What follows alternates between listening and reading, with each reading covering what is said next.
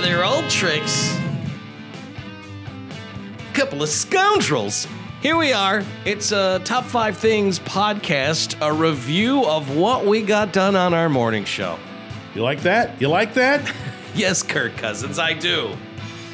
Let's get into this. As we look back on what we got done on our morning show, you can hear it every morning on Planet 93.9, along with commercials and sometimes songs. Some songs, some commercials.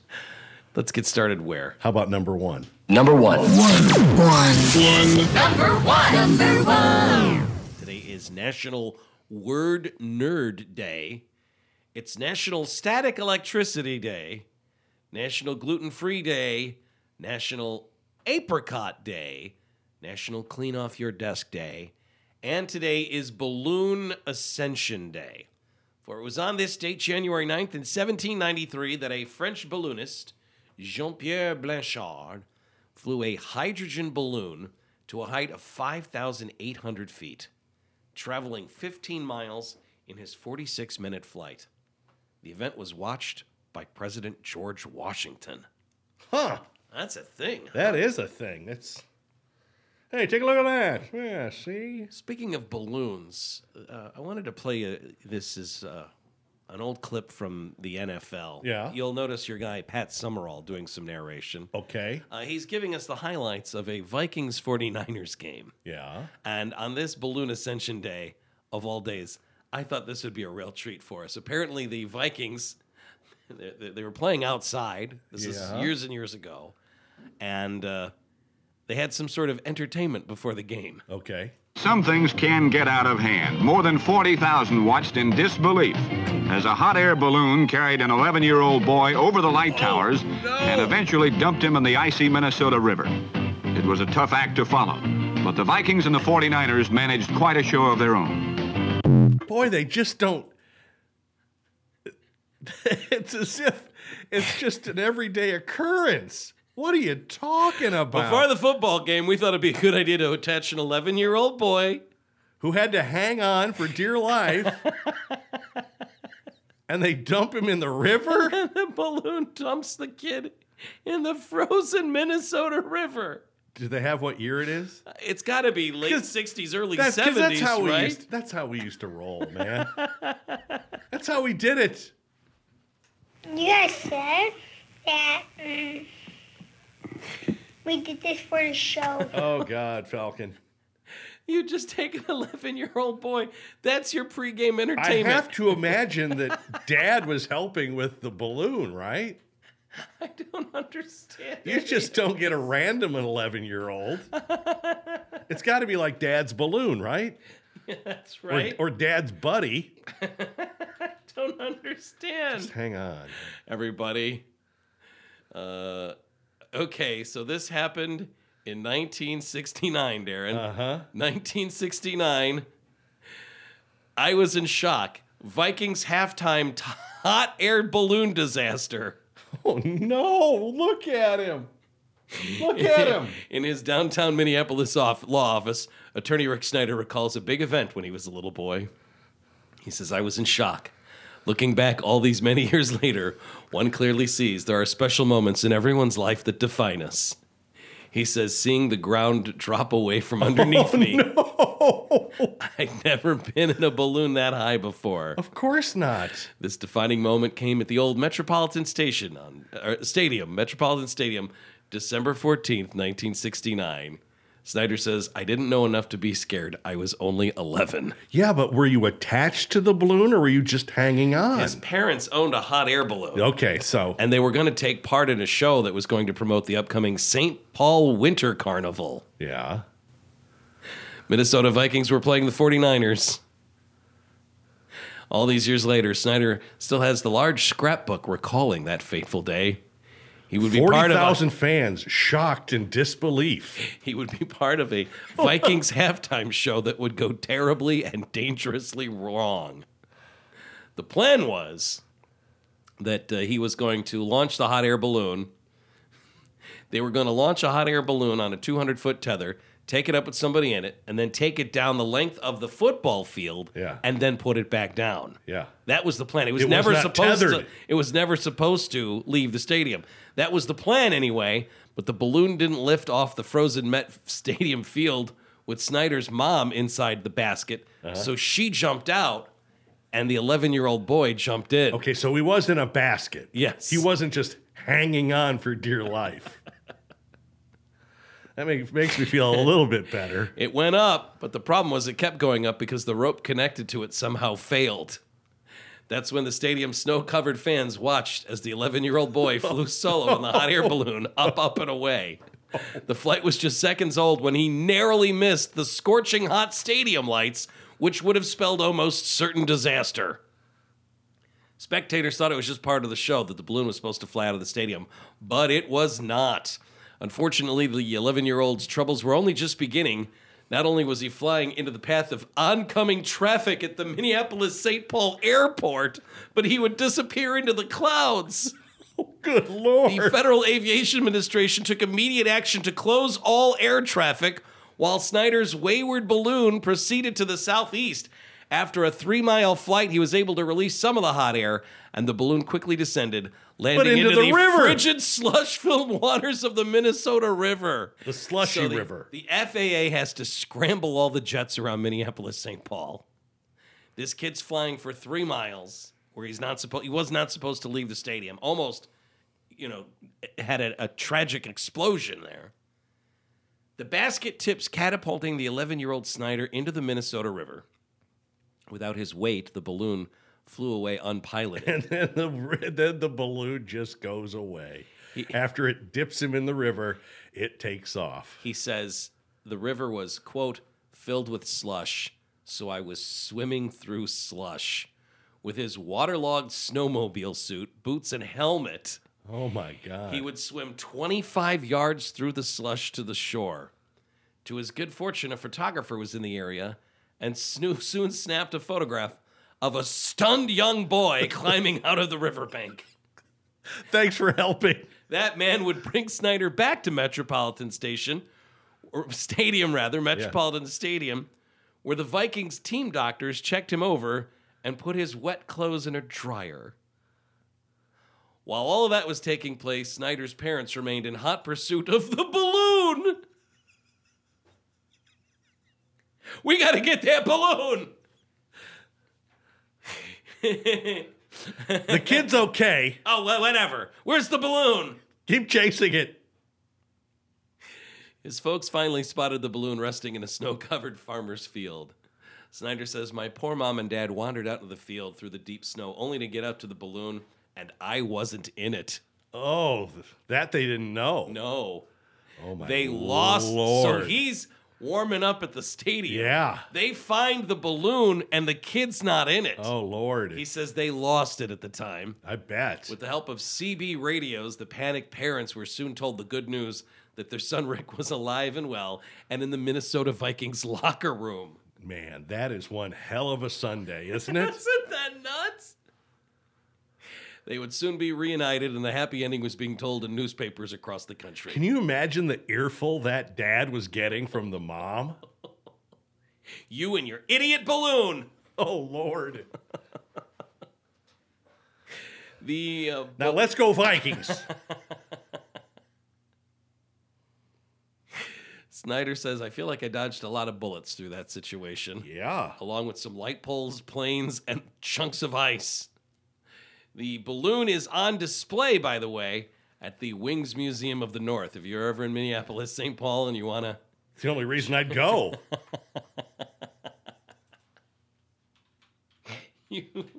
Now, if you were to win that trip that we're giving away on our website to the Mall of America, the drawing for that is happening next week. You could win a getaway package to Mall of America and a two-night stay at the Radisson Blue. We're also going to throw in tickets to the Nickelodeon Universe and mini golf at the Mall of America. When you're up there, when you win this thing, which you can do when you go to planet939.com, please, somebody, visit this balloon. I feel like there's a lot to this story. This kid is 64 years old now. That's great. We are Dave and Darren. And still, the Vikings haven't won a Super Bowl. No Super Bowl championships. We found the balloon. Where's our dear boy? Where is he? Oh, he's not in here. Ah! Two. They just sold Elvis's jet plane. It's been sitting in a desert for 40 years, collecting dust. And sand. Somebody just bought it. The 1962 Lockheed 1329 Jetstar hit the auction block on Sunday, which would have been Elvis's 88th birthday, by the way. Yep. The King's former wife, Priscilla, got involved in this to try and, you know, get people interested. She says here, Elvis loved planes, and this was one of them. This is my first auction, and I'm excited to be here. Today would have been Elvis's 88th birthday, which has got to make her, what, 50? How much? She was kind of young. The jet will be something of a restoration project for whoever buys it because the engine's gone and most of the instrumentation was taken out a long time ago. It's going to need as much work as my face. The 61-year-old. She's what? She's not... How old? I was joking. Of course she's not 50. No, but then I thought you said 60-something. No, the plane is 61 years old. Yeah, the plane is 61 years old. It's been collecting dust and exposed to the elements out in the desert, parked at the Roswell International Air Center in Roswell, New Mexico. Isn't that where the aliens landed? That's right. The winning bid was $260,000. Which seems like a lot of money for a plane that won't move or go anywhere. But consider this. The jet was previously purchased by Jim Gagliardi 5 years ago. Now, they just sold it for $260,000. 5 years ago, this guy spent $430,000 on the jet. Actually, $498,000 when you put fees on top. So this guy spent $500,000 on a jet, sold it for a little more than $250,000. Elvis bought this plane in 1976 for $840,000. In 76, boy, you didn't really need it then. In today's money, that would be close to $4.4 million. Yeah. Yeah, he bought this plane the year before he died for a lot of money, and you didn't get a lot of use out of it on account of, well, you know. How many planes did he have? Didn't he have a plane called the Lisa Marie? Wasn't that his whole gimmick? I thought that was his golf cart.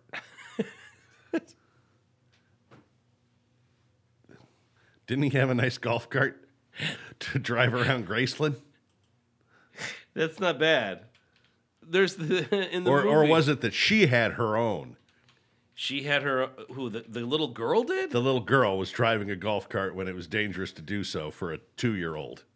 There he is. Yeah, that's right. Tooling around in his Harley Davidson golf cart. Good looking golf cart. I didn't realize that Elvis had a Harley Davidson 3-wheel golf cart that he loved to drive around in.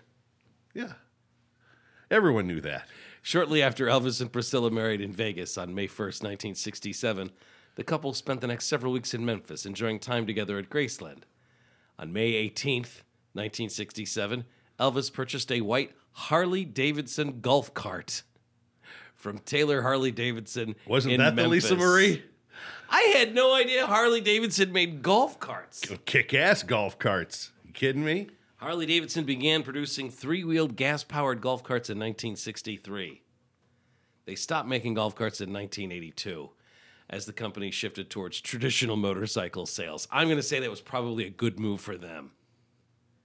Elvis's 2-seated gas-powered golf cart comes complete with a white one Elvis license plate. Wow. For years, it was available for public viewing at the MGM Grand Hotel and Casino in Vegas. That must be where you first saw it, huh, Darren?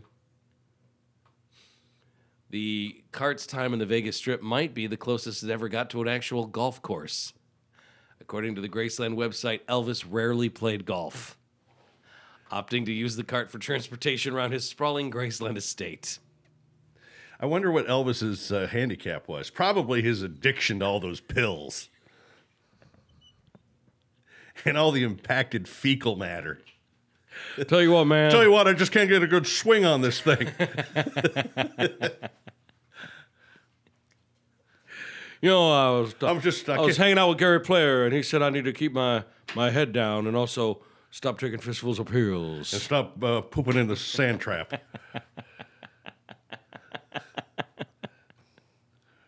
I just can't get... How? I can't make any good contact. How great would that be? Golfing with Elvis? Just, no. Well, golfing with Elvis would be awesome, but it's more likely that you could buy his golf cart and just drive around in it.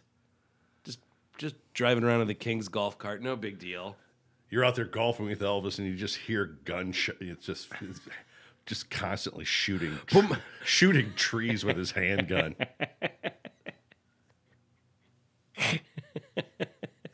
Yeah, he likes to shoot trees.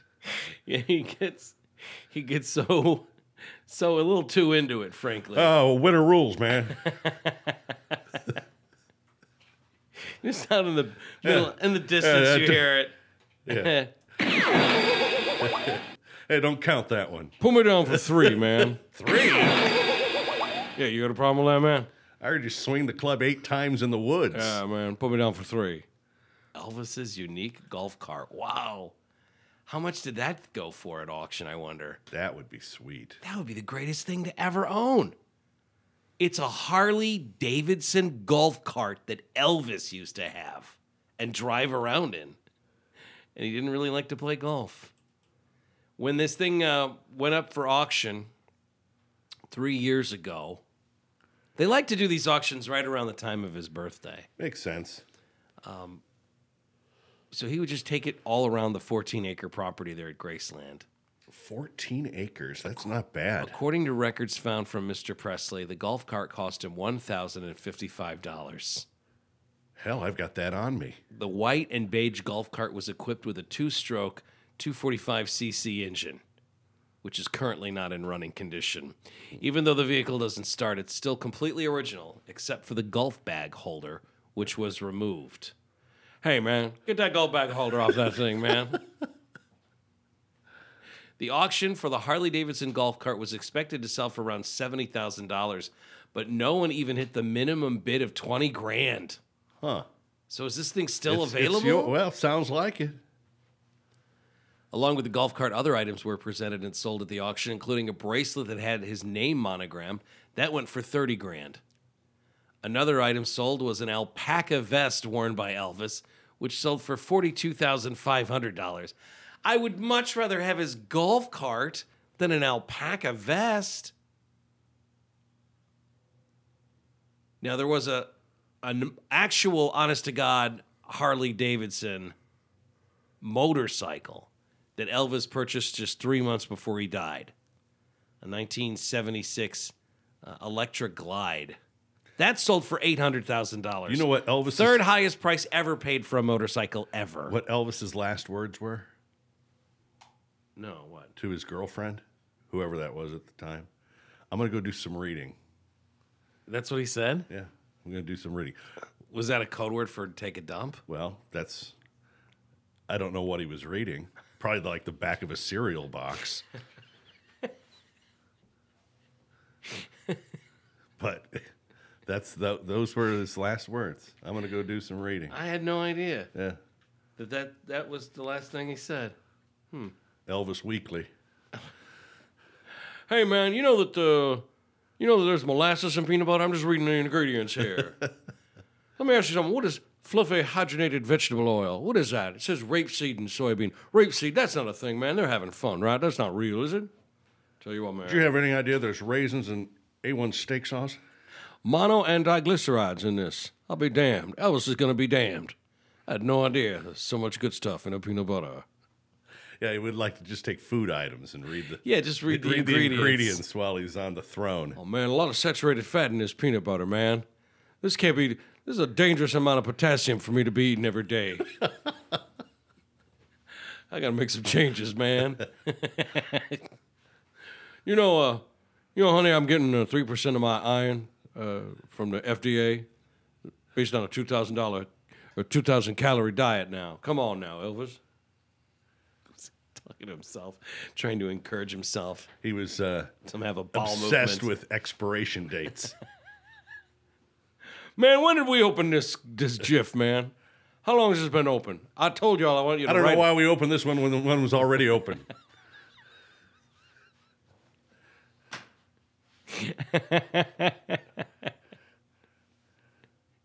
I'll kick your rotten heads in. How many times do I have to tell you? Finish something that's open before you open something else.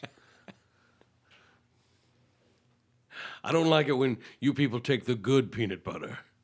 And Elvis is left scraping the bottom of it. Now, come on now. This is where I get a lot of my magnesium.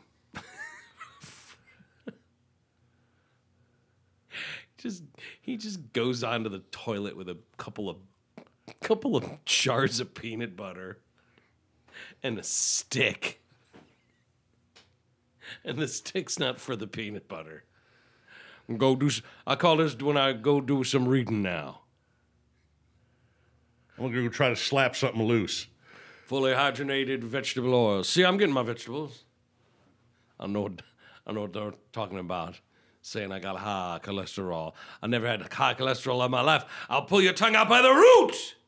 Thank you very much. Number three. Down in Missouri, near the Ozarks down there. Down Mexico way. Not in Mexico, Missouri, which is a place, by the way. Although I guess this isn't that far from Mexico, Missouri. And not too far from Uranus, Missouri. Again, a real town. Hillsborough, Missouri is the dateline of this next piece, Darren.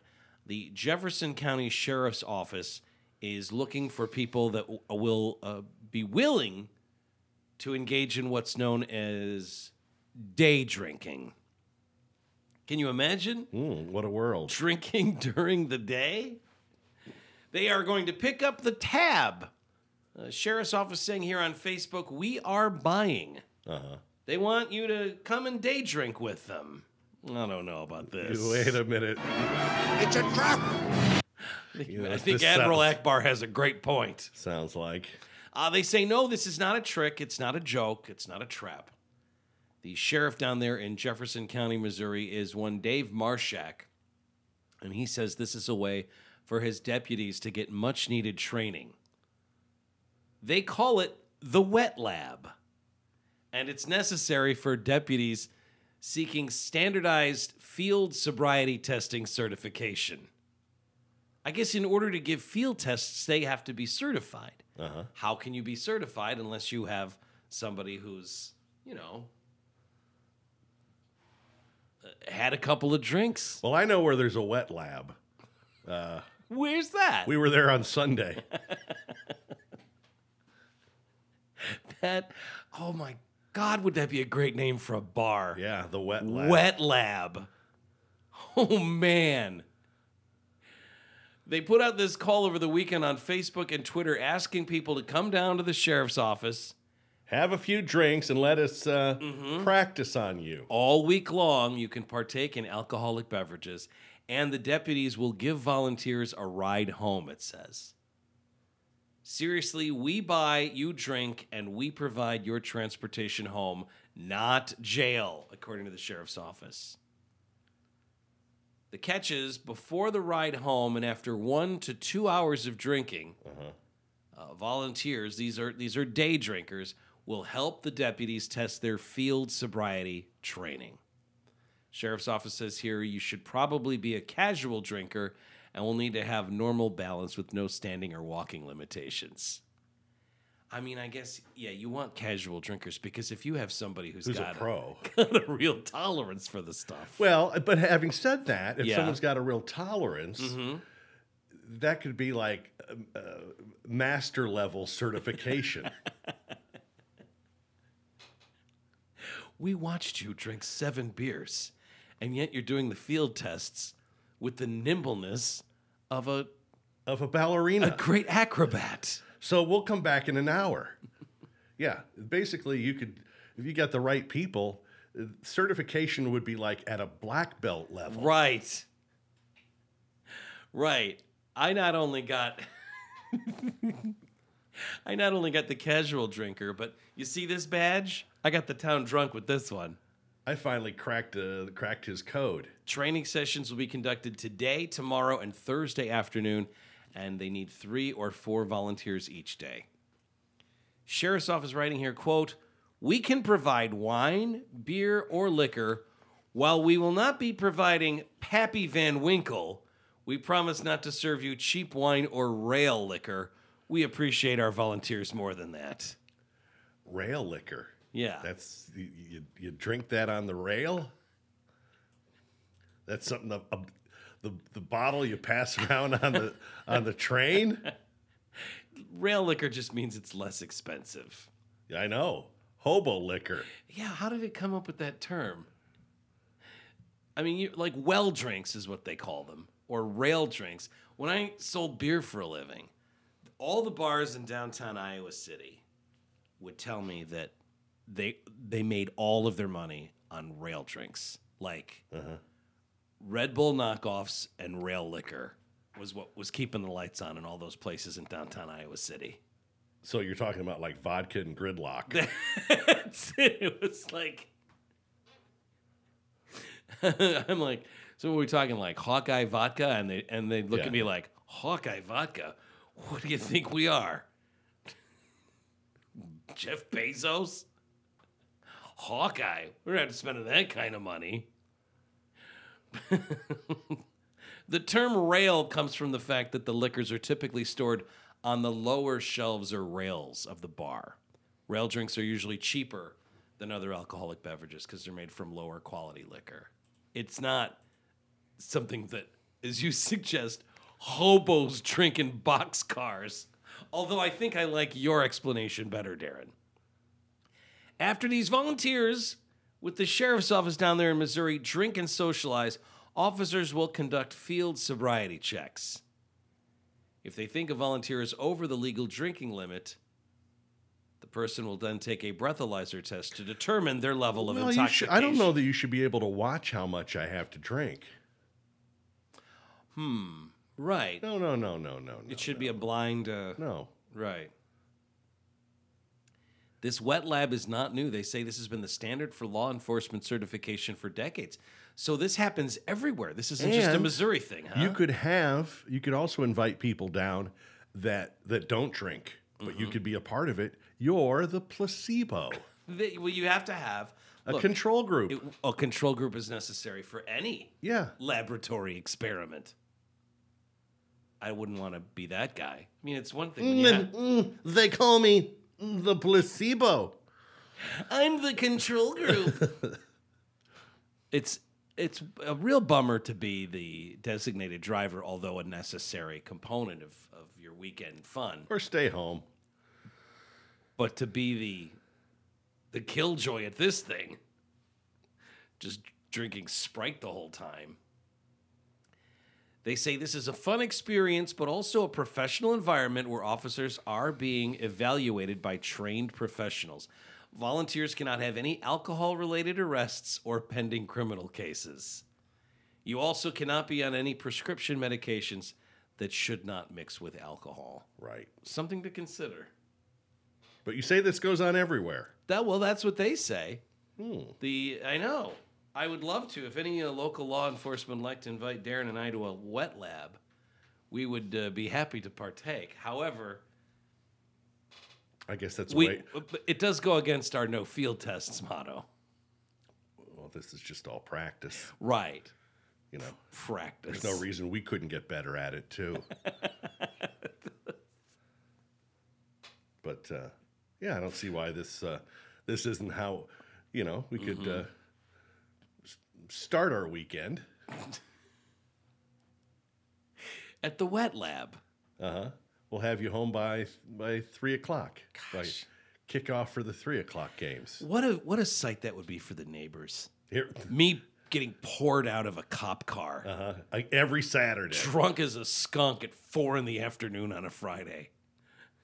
and the officer thanking me as he deposits me on the driveway. And handing you a big... Happy to help you guys! And then handing you a big wad of cash. I don't think they're paying. You're a volunteer. They're not. They can't pay you to drink. You're getting paid with drinks. Oh. No, they can't... Now you're making it. What about a gift card? Well, that might be something else. Oh, cool. A gift card. I think I got a $5 gift card to Walgreens. Hey, I'll take it. See you next Friday, boys. Let me know how I can help. Number four. I've got a review of people who have questions for advice columnists. Mm-hmm.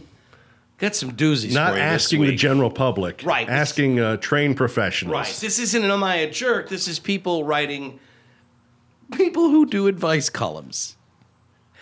One of our favorites to look at is Ask a Manager. These are people with workplace-related questions. How can I get my boss and coworkers to stop barging into my home multiple times per day? I need your help. What kind of setup is that? I need your help in reclaiming my home. I am an employee at a small consulting company. My boss plus 3 employees. We all live in the same small town, and I often see my boss and coworkers at social functions around town. We each work from our homes, and there is no central office. I live in a very convenient location right downtown, and this has led to my house being used as the central location for the business. For example, my home functions as a place for people to exchange work materials and a place to meet up and park vehicles before working out of town.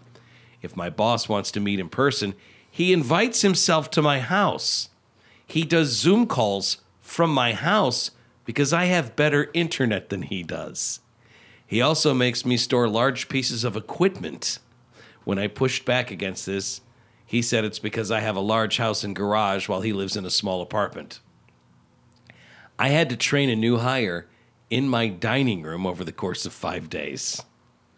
One of my colleagues, who I considered a friend before she was hired here, has started imposing even more by asking me to make her coffee, asking to borrow clothing from me, and storing personal belongings at my place when we go on work trips.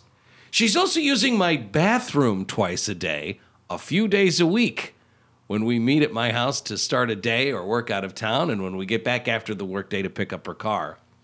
I've dealt with some of this occasionally by saying no or coming up with excuses such as my husband's taking a nap so he can't come over, or I ran out of coffee filters so let's meet at the cafe instead. I also suggested that my boss rent a local co-working space, but he said that's too expensive. My boss and colleagues aren't getting the hint that I want my house to be off limits to them. Uh-huh. Now I'm considering having a meeting with my boss to set some boundaries. Ideally, I would not want anyone at my house anymore for any reason. I'm happy to have my home office where I complete my work, but I don't want my boss or colleagues to be at my house anymore, period. Not even for non-work reasons at this point. How do I graciously set this boundary without seeming rude or unwelcoming? It's been going on for a year and a half. And I've started job hunting, but in my small, isolated town, there aren't a lot of opportunities. Well, I figure you got 2 options, right? Yeah, and those are? Move. Yeah. Or find another job. There you go.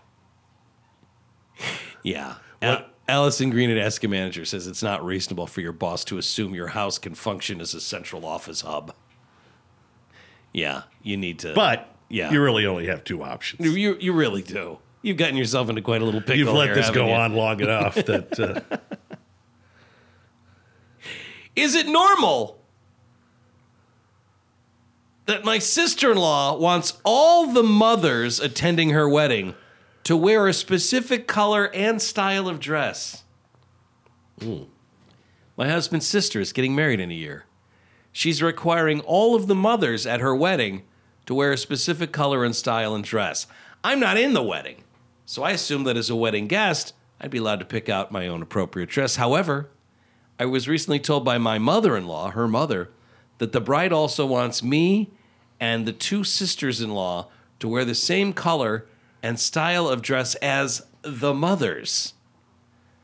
I was quite surprised, since I've never heard of a bride requiring people that weren't in the wedding to buy a specific color and style of dress. What kind of kink is this? I have 7 weddings to attend next year. So I was going to buy a couple of new dresses for the year and rewear them, since different groups of people will be at different weddings. This now requires me to buy a specific type of dress I would not usually buy. I understand this when I'm a bridesmaid, but I have no such role in this wedding. This comes off as really controlling to me and has not made me feel great, because the way I was informed was strange. My mother-in-law mentioned it to me multiple times over the course of one day. I got married this past year, and I didn't dictate what any of the in-laws or mothers had to wear to our wedding. Is this an unusual ask? Why would you think that she wants to do this? I don't know. So that you can use the mothers as, like, to police children? It seems weird that they would have, it's like... It's like a police squad? It's a uniform, yeah. Yeah, it's like, get one of them over there. Yeah.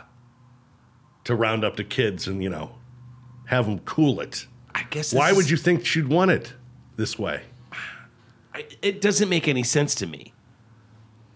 Do you think that you're somehow... What's a possible reason? Outside of being I can't fathom. A police squad. Yeah, I can't fathom. Like, why aren't you asking the dads to wear certain outfits? Like, I want everybody that's a dad to wear red slacks. That's a good way to get your ass kicked, asking for something like that. Amy Dickinson here says, you got to say no to this. And you tell her, I'll sit in the back of the venue, and I won't be there for pictures, but I'm not wearing this outfit. This is ridiculous. After losing a bet with a friend whom I relentlessly trash-talked, how can I get out of following through on the terms of the bet? How do I get to Welch on a bet? Boy, I played this one up. One of my good female friends graduated from a rival college of mine. Uh-huh. We love talking smack about who has the better football team. Yeah. When her school loses games, I gloat. One time this year, I said her school had 0 chance of winning against my school. I did this level of trash talking for 2 months, practically daily. She said that if I was so confident, then I should put it online. I told her to name the stakes, and she said if my school lost one game in particular... starting January 1st, I'd have to post a new picture of myself on social media in a thong every day for the year, holding a sign that says, "My school sucks." What kind of bet is that? Well, my school lost, and it was never close. She texted me during the game talking smack, and I said, well, that bet was just a joke. And she said, no, it was not. And that she will show all of our friends our text receipts.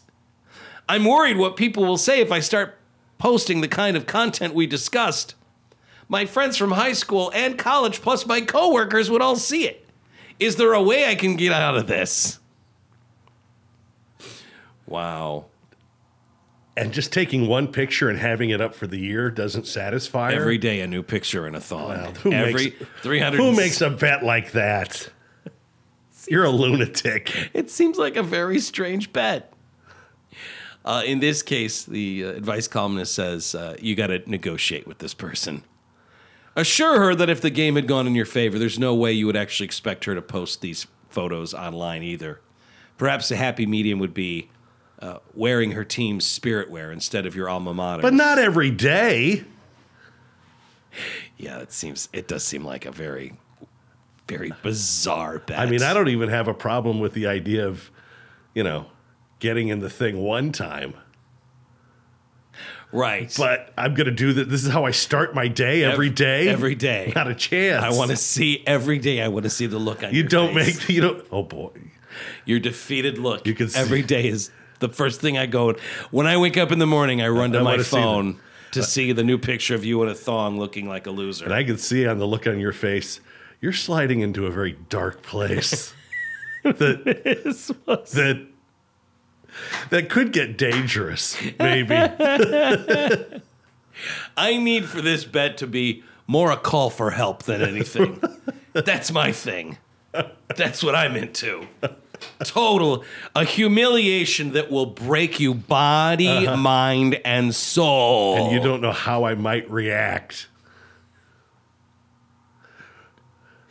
Last one. Am I overreacting for wanting to call the cops on neighbors who are walking around their house naked? I've heard and read stories about neighbors who forget they're in the buff while walking around their house without window coverings. Yeah.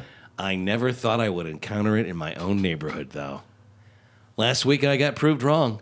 When I was taking my second-grader son and neighbor's fourth-grade kid to the bus stop, we were waiting on a corner to cross the street, and I heard giggles from the two boys who had stopped in their tracks to stare at the woman and man walking back and forth in the picture window.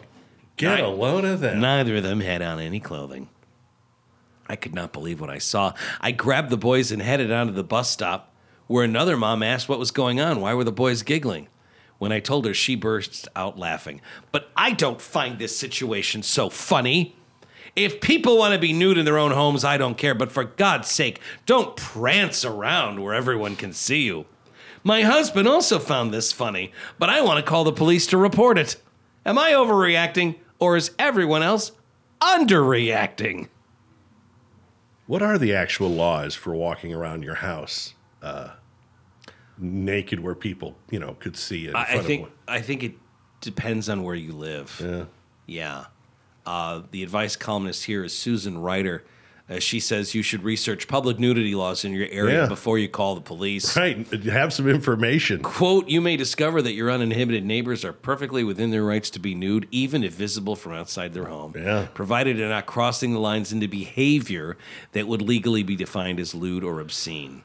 Only if you're doing it right. I think that's it. I think that it just depends on where you're at, huh? And it depends on what you're doing. Right. If you're walking, just walking from the shower to your bedroom, that's one thing. But if you're putting on a show, right? Hey. Yeah. Yeah, right? I mean, if you're making that noise. And have it pressed up against the windows. Yeah, if you're putting them on the glass for the neighborhood, right. That's going to get you. That's going to be, there's different degrees quite rightfully of nakedness. Yes, exactly. If you're making the noise, then you will be, I should hope, prosecuted to the fullest extent of the law. It sounds like you've got Ric Flair over there. Right. If you're playing the saber dance while you're popping balloons, juggling things. Yeah, juggling. That's not great. I don't know how to help you out of that situation. Juggling melons. Five. Number five. The national championship game for college football was last night. And was over pretty quickly. Yeah. Yeah. Worst margin of victory in a bowl game. Not in a national championship game. Since they've been doing bowl games, the Rose Bowl was what, 1902? When did that start? There has never been a beating like that in any bowl game ever. Having the game on a Monday night, I still need someone to explain to me, because from what I understand, it doesn't do the bars or restaurants any favors. No, they would actually, they have a decent complaint. Does them no good at all. If it were on a Saturday night, you could have a whole party around it. But you're telling me that Monday primetime, you can get a bigger dollar than Saturday primetime. That doesn't make any sense. Why? You can charge what you want to charge, can't you? It's a national championship game, exactly. Now, the game took place at the SoFi Stadium. Did it rain? Well, was it raining? It's a dome stadium. I thought it was... It is raining all over California right now, so probably. I mean, they're under flood watches. Basically, the entire state of California at the moment is under a flood watch. But they had a dome stadium, so that wasn't an issue. What was an issue, though, was all of the fans for TCU and Georgia who made their way to SoFi Stadium to watch this national championship game. Yeah. When they got there, they found out... Oh, yeah, you couldn't tailgate. There's a no tailgating policy. No tailgating policy for a college football game. And that's the same. There's no tailgating for the Ram games or the Chargers games? I mean, there must not be. Huh. Yeah, they have a no tailgating policy. It's like, no, you get in here and pay these prices. Well, and by these prices, what do you think a beer went for last night? Well, if they wanted you inside the, I'll say a beer was $18. Oh, wow. You're close. I can actually get you a little bit of a better deal, Darren. $17. $17 for a beer. There's a picture inside the venue asking, well, $17 is for premium options such as Modelo and Pacifico. $17 beers. So, no tailgating. And once you get in here, it's like $20 a beer. Unbelievable. What do you think that would have been like if you were a TCU fan going to that game? Because we all got to turn the game off at the halftime. But what if you had spent like thousands of dollars to get out there to watch that game? If I was a TCU fan, yeah, I'd really have to question myself. Just you're saying even without the outcome of the game. Yeah. What am I doing? What is this? Team went 5-7 last year, and now you're at the national championship game with your $17 beers, and you're no tailgating. And you're going to get beat like that. Georgia pulled their quarterback from the game at the beginning of the fourth quarter. Mm-hmm. I don't know, man. I don't see how you... The idea of tailgating being prohibited, I don't understand that at all. That seems like... I mean, I know why they're doing it. They took him out so they could get him to his senior housing. Before the doors close. National championship attendees not allowed to tailgate due to a policy at SoFi Stadium. Fans are forbidden from any pregame festivities. Which I suppose Los Angeles fans really don't have a problem with. They don't tailgate in L.A.? We weren't going to show up until the game started anyway. They also did not allow RV parking. Right, because if you got an RV, we know what's going on in the RV. You're tailgating. Which sucks if that's how you got there. Right. What? Well, then where do I get to park? Oakland. Huh? Parking at SoFi Stadium. It says on-site parking for the national championship, very limited, with a select number of $75 digital permits for automobiles. $200 for buses, plus processing fees. $75 to park your car. You can't do anything while you're there in the parking lot other than get out of your car, get inside, to pay God knows how much for your tickets, $17 for your beer, and the game sucks.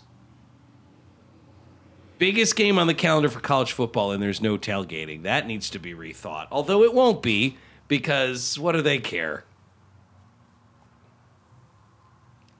Have they talked about where this neutral site might be for the AFC championship? AFC championship game? Well, I know that they had offered it to Indianapolis, that they were going to play the game at Lucas Oil Stadium. But Indianapolis said we've got stuff going on. We got too much going on. Now, a lot of conventions are going on. Would it have to take place at an AFC venue? I don't think so. And wouldn't you think that you have to put it in a place that is relatively the same distance from both teams? I would think that would make sense. And then you would probably want to go ahead and if you're going to do a neutral site, let's just take the weather out of it, right? It should be a dome. I think that's why they chose Indy. I mean, because let's face it, it's probably going to be between the Chiefs and the Bills, right? So let's say it is the Chiefs and the Bills. You could do Detroit. Detroit seems to have no problem getting people in and out for games. Buffalo's already played a game in Detroit this year. Yeah, but Detroit's pretty close to Buffalo. A lot. Well, maybe not that much closer than Kansas City. There has been some suggestion that it might be Las Vegas. Okay. Vegas would be... it's AFC. Mm-hmm. You cannot... Now, there are some domes that you have to take off the table, and those would be domes that, in theory, could be used that day. So, like, you can't say Minnesota. You can't say Dallas, right? Because those teams are already in the playoffs. You can't... They could be... In theory, those could be the sites for the NFC Championship game. Yeah. By the way, if the Colts were to have won the AFC... Would they have not been able to play the game because they got too much stuff going on? Yeah, we got the trade show in town. That seems weird. So, yeah, they have to figure out a venue that will be available. I guess... Now, let me ask you this. Vegas makes the most sense. If you were a Buffalo Bill or a Kansas City Chief... Yeah. Which would you prefer? Because I think they should probably allow this option. Would you rather play at a neutral site? Or would you be willing to take a 50-50 chance with a coin flip and have the game at your place? No, you can't do that. You can't do that. Why? Because you're going to make half of the fans furious. Then they're going to but if the team votes, if the team votes and says this is what we would prefer to do, sorry fans, we're trying to give you a chance to have it at home. Right. We're trying to give you a 50-50 chance of having it at home. Look, there were rules in place for overtime. Rules that were established, rules in place for overtime. And when it didn't work out to our satisfaction, when the Bills and Chiefs played each other in the playoffs, everybody moaned and said, well these rules don't make any sense. I understand people are going to moan, but I'm just saying if you were a player, would you be willing, or are you just like, neutral site's fine by me? I would prefer a neutral site, I think. You're asking me to think like I'm an NFL player, which is a hilarious proposal. But I think you got to do the neutral site. That's something that they probably need to get figured out here because there's a lot of heavy lifting and planning that you've got to get done. If you were an NFL player, what do you think you'd play? I think you'd be what position would I play? Mm-hmm. Kicker, probably. I would say maybe possession receiver. Nothing but button hooks. Long snapper, maybe? I don't know. Short snapper. Is that a thing? Because that seems easier to me than doing it the long way. Well, typically they don't. Short snaps aren't for kicks. If Buffalo loses, this whole thing is taken care of. If Buffalo loses, we don't have to worry about neutral site. All right, so then that's what the Chiefs are wishing for. Right. Buffalo's playing Miami, right? Giving like 10.5. Yeah. Go Buffalo Bills. Oh, what a relief it is to not have cover 5 over our heads. As much fun as that is to play. It takes a toll. I can just watch the game and just enjoy it and not... You don't have any action? I can't believe that. Look, well, I'm going to have some action, but that'll be between me and the app of my choice. Oh, a little bit of skin in the game, but not the cover. Like, look, I can lose a couple bucks on a game. I don't have to sit here and take it on the air. I can just throw a couple bucks away or make a little bit of money. As opposed to giving it on the air. That's what I'm saying. Is it all over, Rock? I guess so. I didn't think it'd be like this. No one could have known. Dave and Aaron's top 5 things. There you go. Those were the top 5 things we did on our morning show. Thanks for listening to this. Subscribing, downloading, all of it is very much appreciated. Until we get a chance to do it for you again, hang loose, kooks. And you stay classy and safe, Quad Cities. Come on, Quad Cities, represent. This is for the Quad Cities record spot. Davenport, yeah, we keeping it locked. Rock Island, come on, and it just don't stop. East Moline, yeah, they keeping it hot. Hi, this is Art Linkletter. Thanks for listening. Stand clear of the closing doors, please.